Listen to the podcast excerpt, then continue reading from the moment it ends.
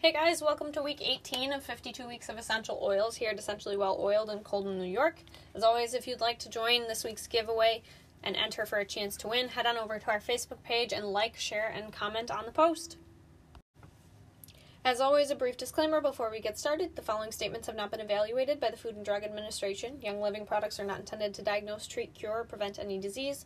Essentially Well Oiled LLC is not to be held liable for any misuse resultant of the following information, and the following statements are not a substitute for medical advice or care.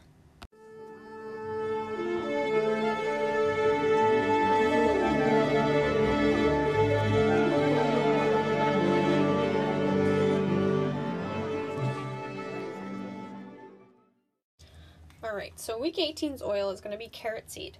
Native to Europe and Asia and now naturalized in North America and Australia, the wild carrot plant is also known as Queen Anne's lace, as its delicate white blooms create a lacy mesh like appearance.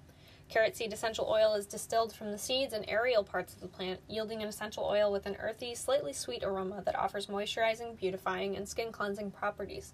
When taken internally, carrot seed vitality may support women's health and liver health as a dietary supplement. Its features and benefits include its aroma, its aroma. It moisturizes dry skin. It helps soothe minor skin irritations and, cleanse and re- cleanses and rejuvenates the skin.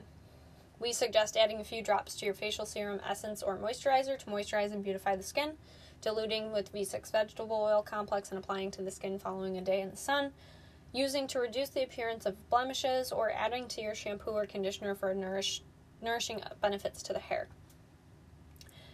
As always, follow the directions. Topically apply 2 to 4 drops directly to desired area.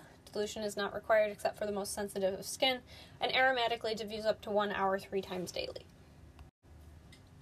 Thanks for joining us, guys. We appreciate you listening in. As always, if you'd like our podcast, let us know. We love to hear from you. Have a great day.